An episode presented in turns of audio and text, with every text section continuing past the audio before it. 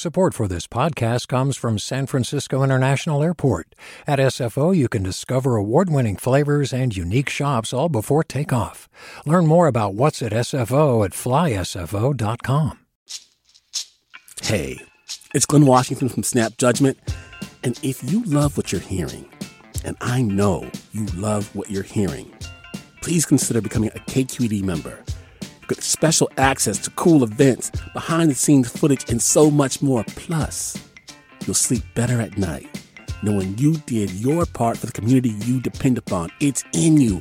Please be in it. Visit donate.kqed.org slash podcasts to sign up now. That's podcast with an S. Thanks. From KQED.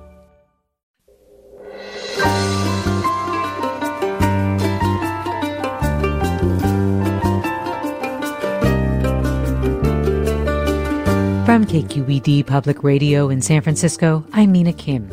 Coming up on Forum, House Speaker Nancy Pelosi was forced to clarify her remarks yesterday after she thanked George Floyd for sacrificing his life for justice, which drew criticism for glossing over the injustice that he was murdered by a police officer.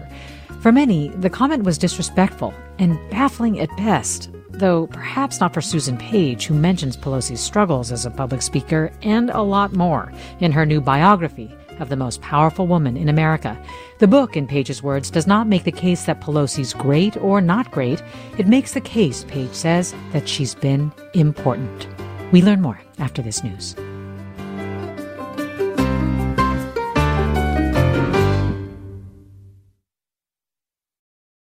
This is Forum. I'm Mina Kim.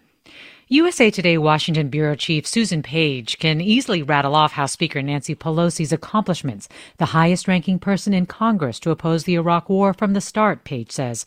She brought the AIDS quilt to the National Mall and the Affordable Care Act. It wouldn't have happened without her.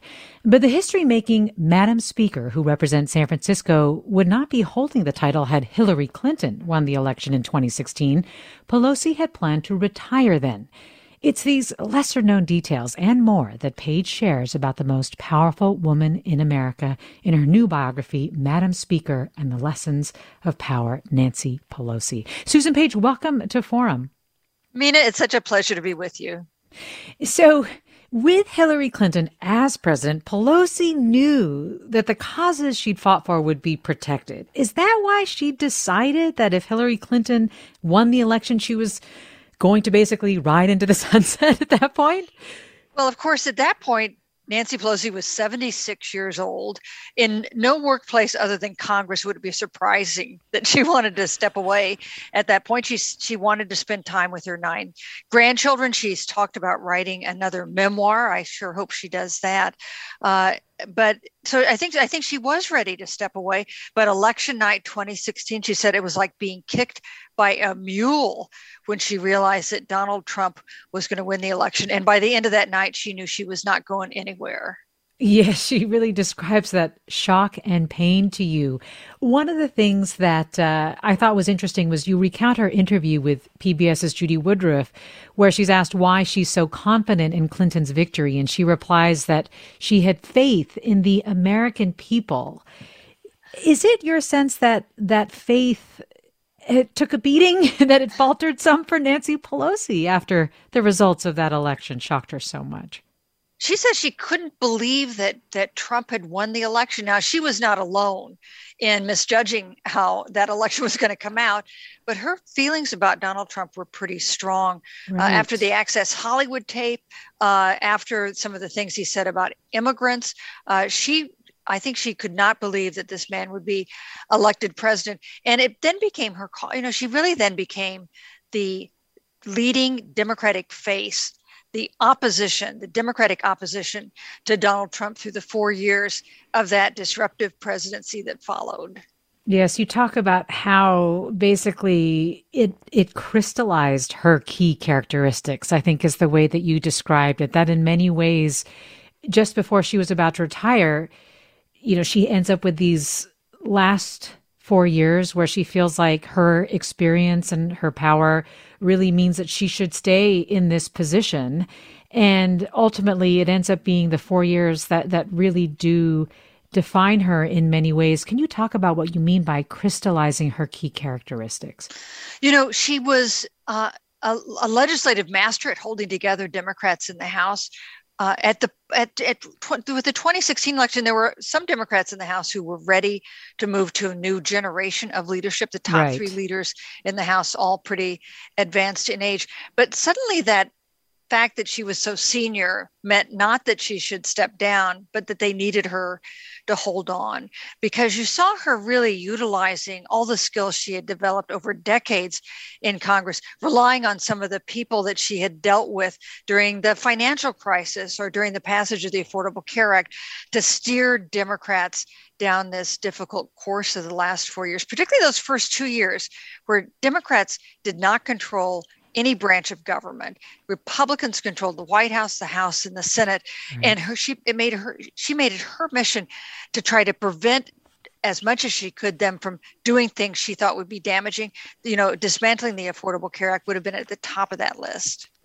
Um, I, I love when you write she had the power and experience to stand up to him and the aplomb to stare him down, the singular figure to decide whether and when he would be impeached. One of the things that is so true is we do hear so much about how Nancy Pelosi is incredibly skilled at the inside game.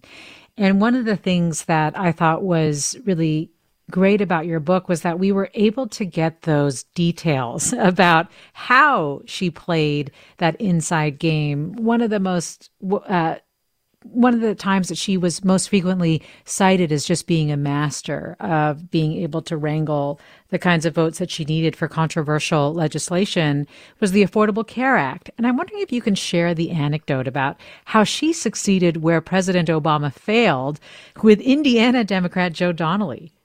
So Joe Donnelly had voted against the Affordable Care Act the first time around. Uh, when it came back and there was this final crucial vote uh, under this procedure called reconciliation, uh, they really needed his vote.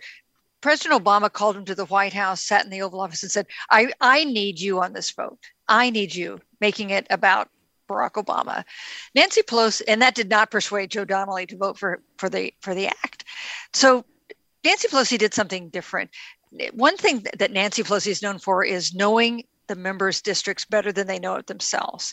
So she didn't lobby Joe Donnelly herself. She called the Reverend Theodore Hesburgh, the famous president of Notre Dame, uh, the school that Joe Donnelly had attended. He viewed Father Hesburgh as almost a father figure to him. So she called uh, Father and said, Will you talk to Joe Donnelly for me? So he called uh, the congressman and didn't lobby him to vote for it. What he said was, I know you're going to do the right thing.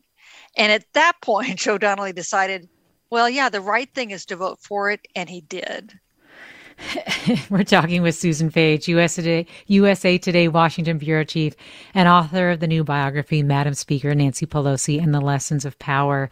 And I want to invite you, our listeners, to join the conversation. What moment in Speaker Pelosi's career defines her for you? What what act or policy defines her for you? What do you want to know about Pelosi that Susan Page might be able to shed light on? Because you really did have unprecedented access to her. I mean, she was willing to sit down with you 10 times, Susan Page? So I started the book. I signed a contract for the book without having any agreement with her on whether she would talk to me, which is uh, risky business. Uh, but I had interviewed her, of course, over the years here in Washington, and I thought she was likely to talk to me at least a little. So I go into this first interview with her in the speaker's uh, office, and uh, we've so I've got one interview. I've got no promise of a second, and she gives me a, a, Dove bar. She has one herself, a Dove bar, you know, those ice cream bars coated in chocolate. Yeah. So I bite into the Dove bar and I scatter little bits of chocolate all over the pristine carpet in the speaker's room, in the speaker's office. So there I am at the first interview, frantically trying to pick up melting pieces of chocolate out of her carpet. And I thought, this woman is never going to let me back uh, in her office again. But Fortunately, she did. I ended up with 10 interviews. Never again, though, an interview at which she served me any food. well, if you'd like to join the conversation, listener, you can give us a call at 866 733 6786. Again, 866 733 6786. You can also get in touch on Twitter or Facebook at KQED Forum or email your questions or comments to forum at kqed.org we shared a little bit about the way that she she basically was was very good at getting people to do what she wanted. She was a little bit more of an aggressive arm twister, say in the Affordable Care Act um, the Affordable Care Act debate and trying to get the votes there for the legislation. But what I was struck by was actually how frequently you said she had a much lighter touch, um, as exemplified by the anecdote you write about trying to get Hakeem Jeffries to sign on to the Iran nuclear deal. Can you share that story? Yeah, so you know, there, the Politico did a profile of Nancy Pelosi about more than a decade ago. And John Bresnahan, their veteran congressional correspondent uh, at the time, uh, described her as an iron fist in a Gucci glove. And that strikes me as being just about perfect because she does have a Gucci glove in that she can be very persuasive. She can be kind to members. She can uh, be aware of what really matters to them, what motivates them, but she can bring out an iron fist when she needs to. In the case that you're talking about, about Hakeem Jeffries, by the way, a potential successor to her as Democratic leader, uh, he was uncertain about uh, his position on the Iran nuclear deal. And again, President Obama wanted his assurance that he wouldn't vote uh, against it. That was really the issue before Congress at the time. And Nancy Pelosi didn't push Hakeem Jeffries to support it. What she did was she got Hakeem Jeffries a seat on Air Force One on a flight to uh, New Orleans for the anniversary of Katrina. And during that flight, Barack Obama had a serious conversation with him about the Iran nuclear deal. And in the end, three days later, Hakeem Jeffries announced that he would support it. Uh, so it was an example where she didn't bring down a hammer on him, but she set up uh, a situation that made it easier for him to be persuaded that this, this was what he should do. Yes, and then called him up and said, "Hey, how was your conversation?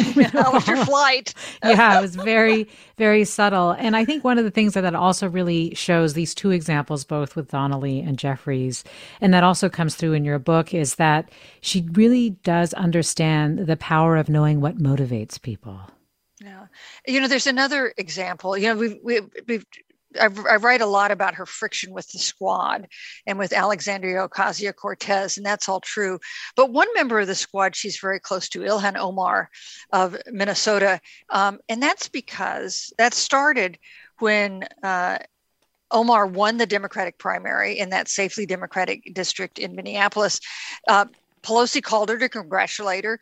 Omar was very nervous about a house rule from the 19th century that would have prevented her from wearing a head covering, her hijab, onto the House floor. And Pelosi said, Don't worry about it, I'll take care of it.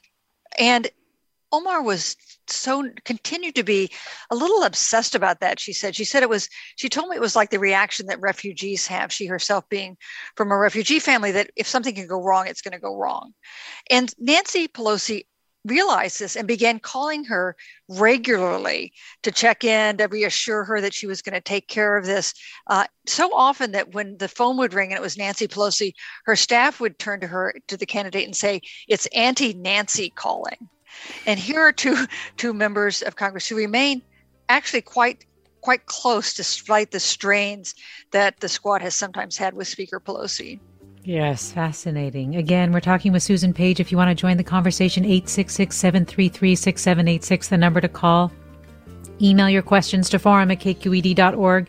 Get in touch on Twitter or Facebook at KQED Forum. Curious to know what moment, act, policy defines Nancy Pelosi for you, or what you want to know about Pelosi that Susan Page might be able to shed light on. More after the break. I'm Mina Kim.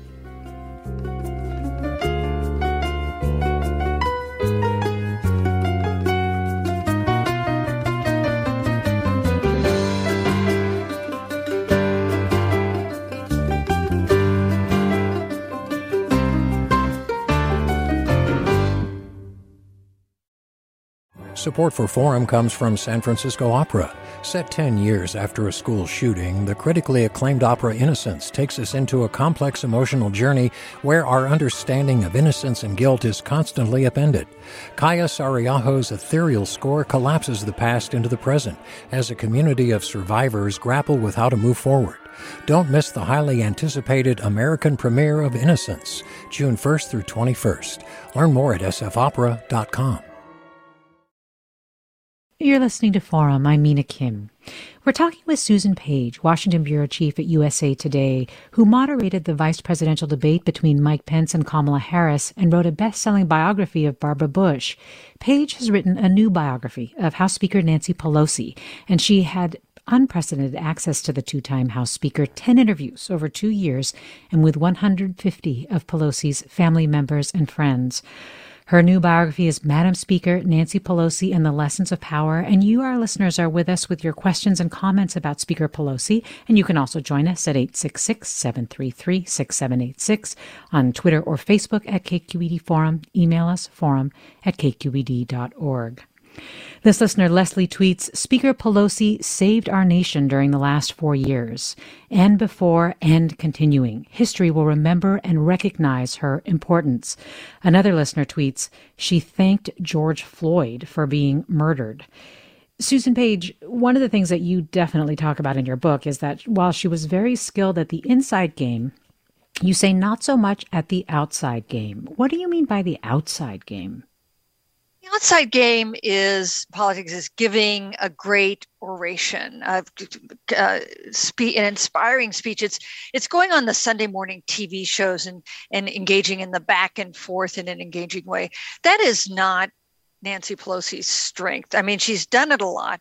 And she, in fact, in her early days, she tried to work on becoming better at the outside game. One of her first uh, aides in Congress during her first term told me that she would, they would sometimes sit in her office and look at cop, uh, tapes of speeches she had given or comments she had given to try to figure out how she could be more effective in that role. It's still not what she does best. The inside game, though, where you're trying to get Hakeem Jeffries to support the Iran nuclear deal, you're trying to get Joe Donnelly to vote for the uh, Affordable Care Act, or when you're standing up to a president in the Oval Office, which is harder than it looks, that is what Nancy Pelosi does better than anybody else in Washington today. Yes, certainly, though, the Floyd comment that that listener tweets about is it exemplifies in part some of that. I mean, in terms of her struggles with the outside game, it's an incredibly important and emotional time when she's making these kinds of comments, suggesting that he, Floyd, chose to die instead of the injustice that he was murdered by a cop.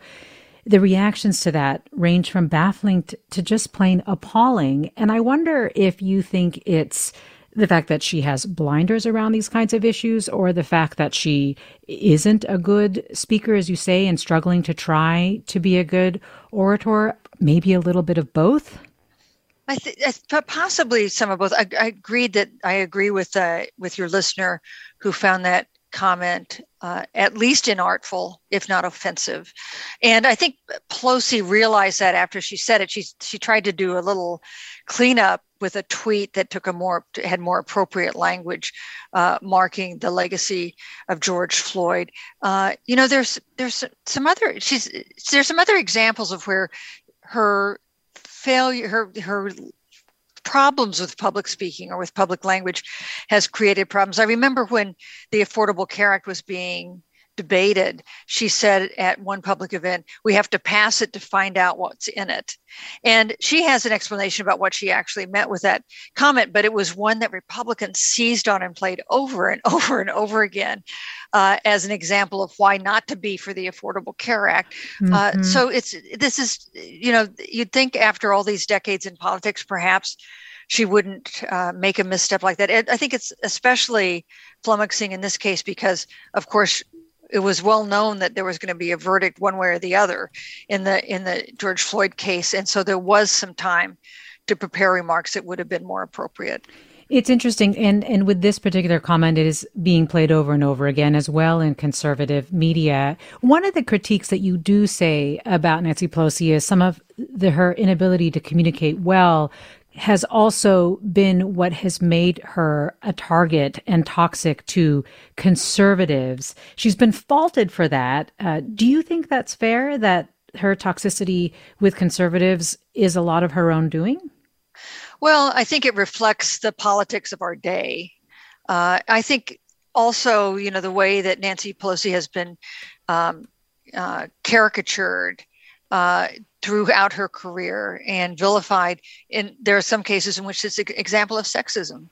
Uh, there are some cases in which it's, it's a reflection of uh, the fact that she has a pretty strong ideology uh, that made Republicans characterize her as a famously as a San Francisco liberal, uh, which is not Republicans do not mean as much as I love San Francisco. Republicans do not mean that as a compliment. Uh, so it's a, a mix of things. You know, she says here's here's what she she says that it doesn't bother her, and that if she weren't effective, they wouldn't be attacking her. Uh, and that might be, well be true. But it is also true that while she has united Democrats, she has also had the effects at times of uniting Republicans against her because she has been a target that they have used a lot. Well, let me go to callers. We've got lots of calls coming in. Ginny in San Francisco, start us off. Hi, Ginny. Hi, how are you? Well, I I wanted to um, just relate a story that stuck with me for you know at least 10 years i guess. It was after nancy was first speaker of the house and then it might have been 2010 or 2012 republicans took over the house and she had to step down. And there was talk in the newspaper at least about her not staying on as minority leader. And um later that same year, on the top of Twin Peaks, when we're unfurling the pink triangle, I play in the San Francisco Lesbian Gay Freedom Band, and Nancy was one of the politicians speaking there that day. And she came over to greet the band afterwards, and I said to her, I'm so pleased that you decided to stay on as minority leader. And she looked at me and said, That's why I did it. And I mm. thought, that was a great thing to say because she's speaking to her constituents. So I just wanted to share that. Oh, Ginny, thanks. Susan Page, that got a reaction from you. It did. That's such uh it's a graceful comment, isn't it? We were talking about how sometimes she's not so graceful in her comments. That's a very graceful comment.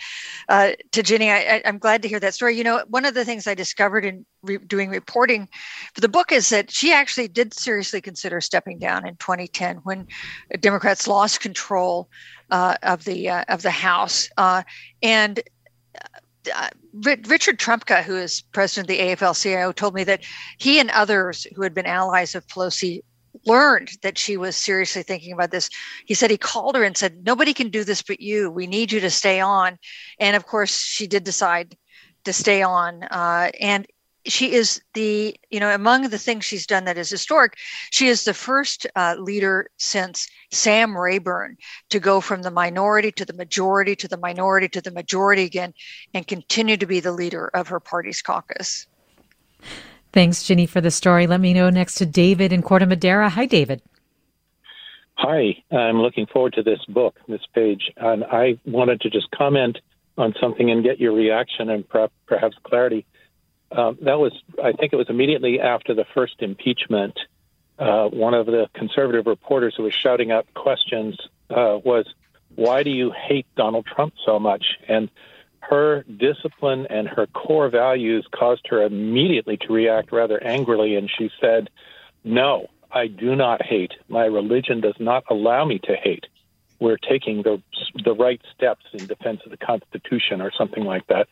I, I've just always been very impressed with how uh, much her backbone of core um, Catholic values has held her up. And I was wondering if you could comment on that. Thank you. David, thanks.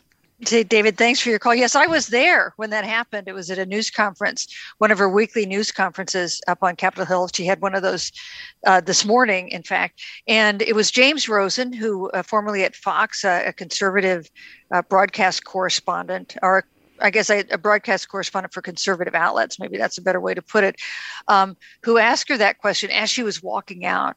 And Pelosi almost never responds to questions when she's done at these news conferences. She walks yeah. off. You can shout a question. She doesn't turn around. This really got her. She this got under her skin. She did not like this question, and she turned around and gave the answer just as as David said. You know, she is a she is a serious Catholic.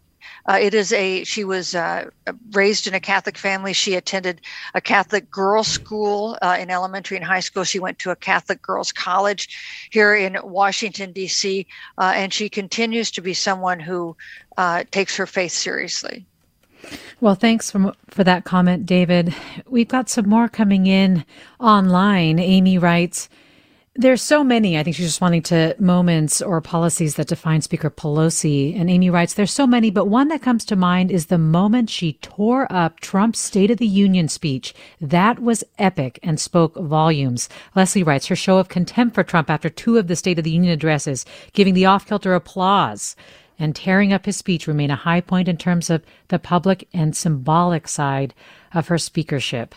Now, you, Susan Page, were able to get a little bit of the background story that was not known about what led to her tearing up that speech. There's been a lot of theories, especially when they saw the little notches, suggesting that maybe the paper had been pre ripped because she planned to do it all along. But tell us what you learned. So pre-rip, but not because she planned to do it all along. Uh, what an extraordinary scene that was! I i have been in Washington, uh, you know, a hundred years, and I had never seen a scene like that confrontation between the head of one branch of our government and and the other. She told me that she that she, so she's sitting up there, and President Trump comes in and gives her a text of his State of the Union, which is customary. And she's scanning through it to see what he's going to say. And she sees something she thinks is untrue and she wants to make a little check mark there so she can come back to it. So she looks for a pen and she can't find a pen. She doesn't have a pen on her. Obviously, you don't take your purse up with you when you're the Speaker of the House. There's a little drawer there. She opens the little drawer. There's nothing in the drawer. Uh, so she makes a tiny tear in the margin of the paper so she can find this thing that she wants to challenge. And then she keeps reading and she finds another thing she thinks is untrue. So she makes another little tear and she goes through the speech. And by the time she gets to the end of it, there are tears up and down this speech text with things that she thinks are untrue. But she said she had not decided at that point what to do, whether to actually tear the speech up. Uh, then President Trump honored Rush Limbaugh. It is hard to find a figure that Democrats find more toxic than Rush Limbaugh. He finishes the speech. Uh, she is uh, steaming. The whole, Democrats in the chamber are all steaming about this. She stands up. She, she said he decided to shred the truth. So I decided to shred his speech. She stood up. She tore it four times into pieces, tossed it on the desk in front of her, Trump is in front of her, basking in applause from the Republicans in the chamber, and Mike Pence is standing next to her, pretending not to see what she's doing. We're talking with Susan Page, USA Today Washington Bureau Chief and author of the new biography, Madam Speaker Nancy Pelosi and the Lessons of Power. Your listeners can join us at 866 733 6786 by emailing us forum at kqed.org or getting in touch on Twitter or Facebook. Would love to know what moment, act, or policy in Speaker Pelosi's career defines her for you or what else you might want to know that Susan Page can shed light on. Jeffrey writes In 2009, Democrats held the White House the House and the Senate, but failed to enact any structural changes that would have headed off the disaster of the Trump presidency, such as apportionment reform or admitting new states. People my age have watched Pelosi in power for our entire lives and wait for that power to be used. Jeffrey's comment reminds me of, of some other criticisms that I have heard of Nancy Pelosi in the sense that they felt that she maybe things like this tearing up the speech were were performative more than they were really powerful um, and that maybe she didn't do as much as she should have been over at least the course of the last Trump four years though Jeffrey in, in particular is also citing previous decades as well could I get your reaction so I think that uh, Jeffrey, thank you, thank you for the the comment. I, she is a master of the art of the possible. And this has been a source of strain even to this day between her and some members of the squad, some of the more progressive younger uh, members of Congress who have very high aspirations and want to work toward them, want Medicare for all, want the Green New Deal. Um, that's not the kind of pol that Nancy Pelosi has been. She she's very liberal. She's kind of a New Deal Democrat in the tradition of her father, the mayor, former mayor of Baltimore. Um, but she is very much into what can we actually get through. And there have been times when she's pursued big ambitions like the Affordable Care Act, but it's also true that there are things that she thinks are even if she supports them, she doesn't think they have a chance of getting through. One example current day would be proposals to expand the Supreme Court. Yes. Uh, you know, the group of House Democrats have submitted that legislation. She was asked if she's going to bring it up on the House floor, and she said no. Uh, so this has been this has been the source of frustration for some liberals in Congress for sure. And do you attribute it in part to the fact that she seems to really um, highlight and think is critical for a legislator that they are quote operational that that you describe as the highest praise she can give to a politician that she she does things that she thinks are realistic and that she can implement so there, you know, there are different kinds of political leadership, and you think of someone like uh, Bernie Sanders, who is a real aspirational leader. He had big goals, big ideas for a long time, an, a pretty lonely voice on behalf of some uh, causes like the $15 minimum wage or expanding Medicare. Uh, and through his career, Bernie Sanders has not gotten a lot of legislation done, but he's had an effect on our politics. He's moved the Democratic Party in his direction. Then there's Nancy Pelosi, who's who's a politician who wants to see what can I get done. I want to get the biggest thing I can get done done and if it's half a loaf i'll take half a loaf uh, so they're really different there are different approaches to what is the best way to pursue the policies that you are think are right for the country Hmm. And I, it sounds like this is also a source of some of her frustration, at least with the members of the squad, that she feels like. I think she described it in your very interesting story uh, about talking with her after she was called out. I believe it was by um, Congress member Ocasio Cortez's chief of staff for not being a very good leader, that she feels like they are less operational and more focused on being pure. And, and I, I think the way you put it, like praising, uh, posing for holy pictures. Yes, that's not my language. That was hers in right, interview. Quoting this, her. Yes. Yes. I had this interview. You know, I, these interviews were scheduled in advance, obviously, and some of them came on really days of big events. So had an interview the day the House impeachment hearing started. I had an interview with her the afternoon uh, of the meeting at which the the dispute between the squad and Pelosi and other Democrats in the House really blew up. And she said in this interview, she she was so um, she was so wound up. She said that some people come to pose for holy pictures and to show here's how pure I am, and that other people came to actually legislate and get things done. And she said those pe- the, the people who had been the squad had been so critical of her and others, they're going to find out when they want to get things done what's entailed in that. It's interesting to me how much she and members of the squad and Ocasio Cortez, for example, have managed to downplay the tensions to some extent or managed not for those things to boil over in a public way that they would not want to see.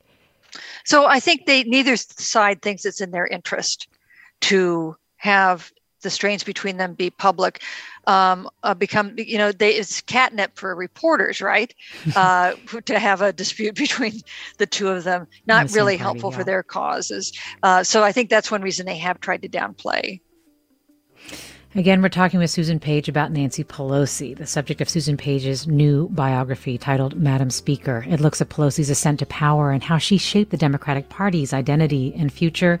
You, our listeners, can join us with your questions about Nancy Pelosi, your thoughts about her leadership. 866 733 6786, the number. Email address forum at kqed.org. Reach us on Twitter or Facebook at KQED Forum. Stay with us for more after the break. I'm Mina Kim.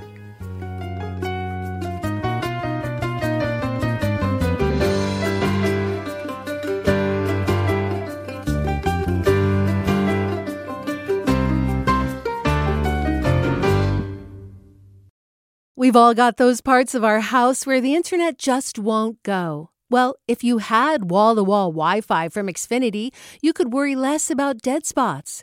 Because with wall to wall Wi Fi from Xfinity, you get fast speeds, reliable connection in every room, and power for all of your devices, even when everyone's online. That's wall to wall Wi Fi only with Xfinity. Restrictions apply, not available in all areas, actual speeds vary. I really want women uh, to know their power, to value their experience, uh, to understand that nothing has been more wholesome in the political process than the in- increased involvement of women. That was House Speaker Nancy Pelosi in a 2004 interview with C SPAN. And the speaker is who we are talking about today with Susan Page, US Today, USA Today, Washington Bureau Chief, author of the new biography, Madam Speaker Nancy Pelosi and the Lessons of Power. Your listeners are joining us with your thoughts about Pelosi and Joan writes. Sometimes when I see Nancy Pelosi maneuvering her way through Congress, especially when people behave badly, I think the skills she uses boil down to having raised five children. She can manage a fractious squabbling Congress, no problem. That certainly is something she said to you uh, before, Susan Page, in terms of how she manages all of it. All of it. She says, "Don't forget, I had five kids in six years." Yeah, pretty pretty remarkable. Jo- Joan, she would Nancy Pelosi would completely uh, endorse that idea. You know, she was the the child of uh, big political family in Baltimore. The D'Alessandros were as prominent in Baltimore as the Kennedys were in Boston. But she told me that it was really her experience as wrangling these five children, also close in age, what gave her the skills, the best possible skills to use as a legislative leader, um, as you know, de- governing amid chaos for one thing, getting organized, uh, figuring out what was really behind the actions or the motives of somebody. Also, forming shifting alliances. I think in every big family there are constantly shifting alliances, as there are in Congress. So she says that was great training. And in fact, that's a case she makes when she tries to recruit women to run for office and they're reluctant they say oh i'm i'm just a homemaker i'm just a wife or mother she says those are the skills that will serve you well if you run and win public office well, this listener writes, please talk about her social and economic privilege that enabled her to rise to power. I mean, you described her as having an iron fist in a Gucci glove. the Gucci glove is also in, part, I mean, she is, she's a very wealthy woman, Susan Page. Um, she is one of the wealthiest people in Congress. Uh, the last time there was a study of that, she was, I think, number seven, the seventh wealthiest member of Congress. Uh, and so she does come from a position of privilege. One of the things that her her husband Paul Pelosi, a prominent figure there in San Francisco, one of the things he told me that his financial success as an investor and as a businessman in San Francisco, he thought things was was helpful in enabling her political career because it gave her a kind of a kind of independence, uh, an ability to go into politics without worrying about the family finances. So that's how he portrays it. Uh, and uh, but it is certainly true that uh, that she comes from a position of wealth and portrays herself, and I think has acted as a kind of classic Democrat, standing up not so much for people of wealth, but for people in need. She has, though, been criticized, especially on the left, for being a little too comfortable with big money. Yes, I think the you know I think there's a so the, the, the highest praise for Pelosi is also the biggest criticism. The highest praise is what a master of our polarized politics uh, at getting things done. The criticism is she didn't transform our politics. She didn't make our politics less partisan. She is comfortable in a very partisan world. She didn't make big money matter less. Instead, she became an enormously successful fundraiser. Well, Mike writes Pelosi is Speaker because she's the best fundraiser and she gives money to her fellow Democrats. Let me go to Maria in Burlingame. Hi, Maria. Hi there. Um, you know, I, I live here, but I spend a lot of time visiting family in Arizona. And during the election, the last two election cycles, I was simply amazed at all the ads Republicans run featuring her prominently on every channel. Um, weaponizing her. Um, and I, I was kind of stunned because I guess that makes me think I live in a bubble here. But I wonder if they do this across the board in other states. And that's just my comment. Thank you. Susan Page. Maria, I don't know if you're still on. Why do you think they use her, weaponize her that way? Oh, she she's not. She's on. gone. Yeah. Okay, yeah. Maria. I'm sorry. I I would have loved to have asked you that. Yes, nationwide, she has been used as a weapon, especially obviously in redder states and states with more Republicans. Um, you know, Republicans portray her uh, as a San Francisco Democrat, as a liberal out of step with the rest of America, as a hard partisan uh, who is pushing through things, who has ability to push things through Congress that they don't like. I think you know, I think sexism is a part of that attack as well. I think it is easier uh, in our politics to demonize women than it is men. I think some of the critique that is leveled against Nancy Pelosi is sexist in nature. Well, Paul writes Nancy Pelosi is a force, courageous and fierce, delivered with poise. The right wing trolls have behaved as most weak minds do. They mimic and tear down those that are clearly beyond their mental grasp. Let me go to Sylvia in Oakland. Hi, Sylvia. Hi there. Uh, I wanted to make a quick comment. When I heard the, the George Floyd comment by her, I really thought um, to look at it through a Catholic lens um, would be beneficial. You know, I mean, I'm not Catholic and I'm not Christian, but I thought that she made him into like a martyr, you know, on its way his way to sainthood which you know, like as progressives, uh, uh, Black Lives Matter look at it in the same way. I think she just expressed it. Uh, it's like a mere human is doing something superhuman, and at their expense are doing good for the world in a way. Well, Sylvia. Uh, so I wanted to cut her a little bit of slack. I see. Yes. Well, there have been a range of reactions to this particular comment, and, and I thank you for registering yours. Uh, let me go next to caller Tony in Palo Alto. Hi, Tony. Join us. Hi, Kim. Can you hear me? I can hear you, Tony. Go right ahead. Oh, okay. I've been a long time listener. Um, yeah, uh, my only one and only one face to face interaction with uh, Nancy Pelosi left me a really good impression of her. And this was like more than 20 years ago when she was a Congress uh, person from San Francisco. Uh, she was invited to a uh, reception in one of the internet, huge internet uh, conference, and uh, the reception was sponsored by one of a big company in Silicon Valley. And uh, we hit it off when she asked me, uh, where I'm from, what I do. I said, uh, I'm from Baltimore. And then she started saying, oh, she was born in Baltimore. And, uh, and we talk about mayor in Baltimore and Oprah Winfrey. And then um, because I'm a tech geek and I'm really interested in technology and the future of technology, I start talking about the technology and all that stuff. And she listened quietly. And she asked me uh, uh, good questions about technology. Hmm. And uh, that's my impression of uh, Nancy Pelosi. I'm a, a, political tech geek, but when it comes to Nancy Pelosi, I have really good impression. Yeah, it showed, and it stayed with you, uh, Tony. Thanks, thanks for sharing that. Well, Richard asks, how do you explain her longevity in the position? Has she ever been seriously challenged for her House seat? Who is the likely successor to Speaker Pelosi? We touched on some of these things, but but I thank Richard for the question because I would love to get more of your thoughts on this, Susan Page.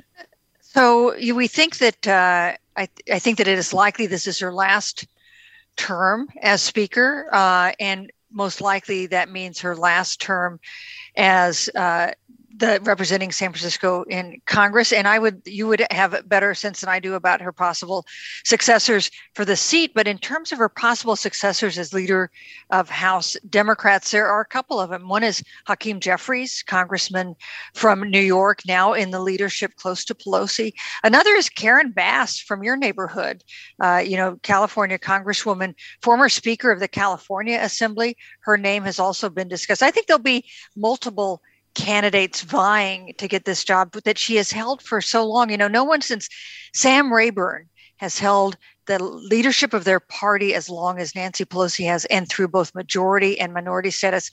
That is really unusual and a sign of her political skill that she's been able to survive. Mm-hmm. What does she think the next speaker needs to have? She actually even wrote down these thoughts because she was considering her retirement before. Yeah. Couple things. She thinks they need to be able to raise money, as she's done. They need to be able to appeal to all the wings of the party. Uh, no easy task, and that's likely to be a point of strain for the next for her and for the next leader of House Democrats as well. Um, you, you know the the job of Speaker. So it's mentioned in the Constitution. It's mentioned in the Constitution before the presidency. It's in Article One. Not really defined though what the job is. The job has become very central, much more powerful than it has been uh, typically in the past. Newt Gingrich made it more powerful. Nancy Pelosi has made it a real center of power, uh, taken power away from uh, House committee chairmen uh, that used to be the power brokers uh, on on Capitol Hill. They still have power, but the speaker really calls the shots. And you never saw that more than in the issue of impeachment, where it was up to Nancy Pelosi and Nancy Pelosi alone if President Trump was going to get impeached over what and how. Well, Lee writes Nancy knows how to wear and wield those designer duds to great effect. But has she been substantially effective? She's been there a long time, and what have we to show for it? She's an elite insider who, above all, protects her own. Your reaction to that, Susan Page? So, Lee, I, I, I don't think it's true that she hasn't delivered anything. I think, uh, I, I, I tell you, here's a story. I interviewed Hillary Clinton for this book, and she said that, uh, and Hillary Clinton, of course, famously tried and failed to uh, devise uh, a big healthcare expansion during the Clinton administration. So during the Obama administration, as once once the Affordable Care Act passed, Hillary Clinton called President Obama. She was overseas at the time and said, "Congratulations!" and Obama said to her, the person you should call and congratulate is Nancy Pelosi. You know, the Affordable Care Act would not have passed without Barack Obama. It would not have passed without Nancy Pelosi. She pushed that through at a at a time when many Democrats and some White House aides were ready to give up on a big bill. And one just one other quick example. During the financial meltdown in 2008 it was nancy pelosi pushed through a very unpopular bill that economists say prevented us from having another great depression. She hasn't done everything. Uh, there you can criticize her for the things she hasn't achieved but you can't say that she hasn't achieved some big things we're talking with Washington Bureau Chief of USA Today, Susan Page, who also moderated the vice presidential debate between Mike Pence and Kamala Harris, and uh, wrote a best selling biography of Barbara Bush. Her new biography is Madam Speaker Nancy Pelosi and the Lessons of Power. You're listening to Forum. I'm Mina Kim. Did you get any sense of, of what Speaker Pelosi's biggest regrets or mistakes are, that what she views as those? I can tell you what her biggest regret is, uh, at least in the conversations that I had with her, and that was her failure to convince George W. Bush to withdraw from Iraq. Uh, you know, Pelosi was, as you said earlier in the hour, the most senior member of Congress to oppose the Iraq War from the start. Uh, she became Speaker in part because the country had turned against the war. That was one big reason Democrats gained majority status in 2006, making her Speaker. She was convinced that she would be able to, with it, with public opinion behind her, she could persuade President Bush to change course in Iraq. She tried to do that. She failed. Uh, she told me that the decision to invade Iraq, she believes, was the biggest mistake in the history of the country. And I think she feels regret that she wasn't able to turn it around. Well, let me go to caller Nancy in San Jose. Hi, Nancy. Hi. Hi, go um, right ahead. I wanted to say that well, I haven't, I don't follow her super closely, but when I think of her, what stands out in my mind is when she sort of did an old-fashioned filibuster and talked. I don't know how many hours, many, many hours, like eight or ten yeah. or something. And she stood up there wearing high heels.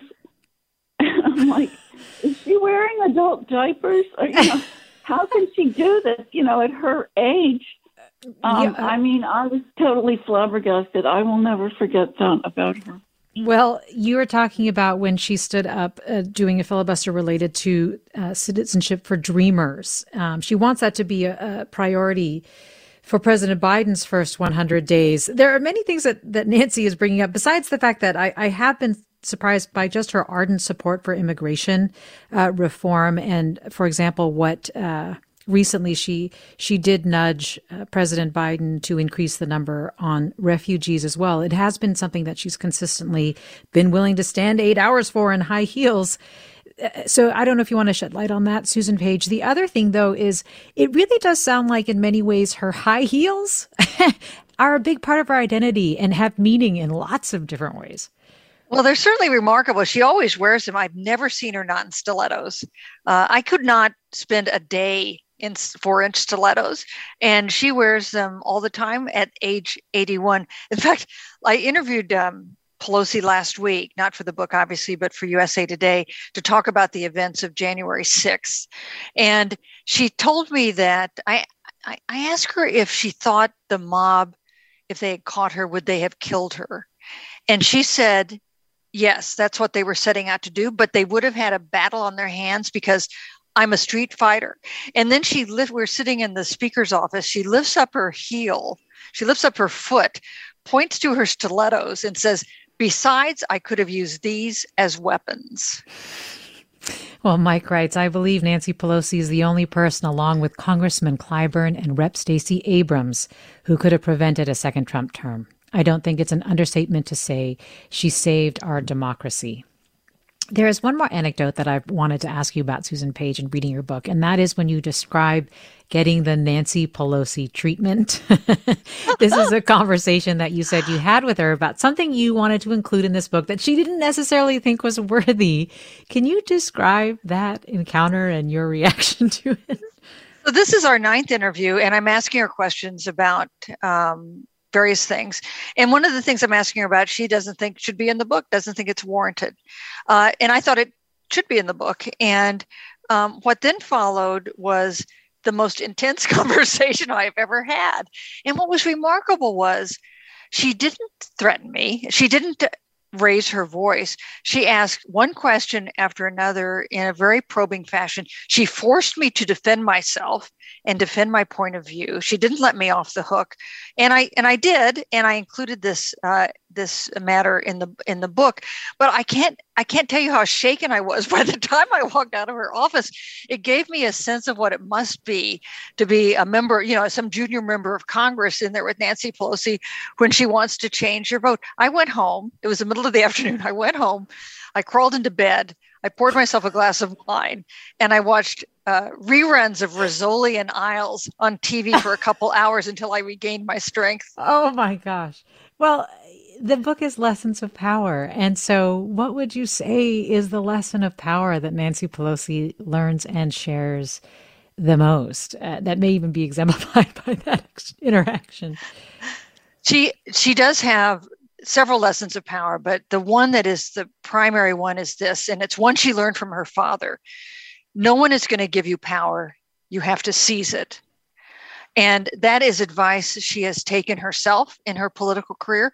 When uh, members, political hopefuls come and complain that they live in a tough district or there's an incumbent, she'll say, Nobody's going to give you power. You have to seize it. If you want it, you have to get it. Uh, and that is the number one Nancy Pelosi lesson of power. You have to seize it. Well, I, I assume you're not going to tell us what in the book she didn't think was worth including. No. but you included a lot, and it sounds like you included it anyway. Susan Page, congratulations on this biography. Really appreciate you talking with us about it today. Mina, it's been a privilege to be with you. Thank you. Susan Page, USA Today, uh, Washington Bureau Chief. The biography is Madam Speaker Nancy Pelosi and the Lessons of Power. Thanks to our listeners for sharing their questions and reflections on Speaker Pelosi. Thanks to producer Caroline Smith for producing today's segment. I'm Mina Kim. You've been listening to Forum.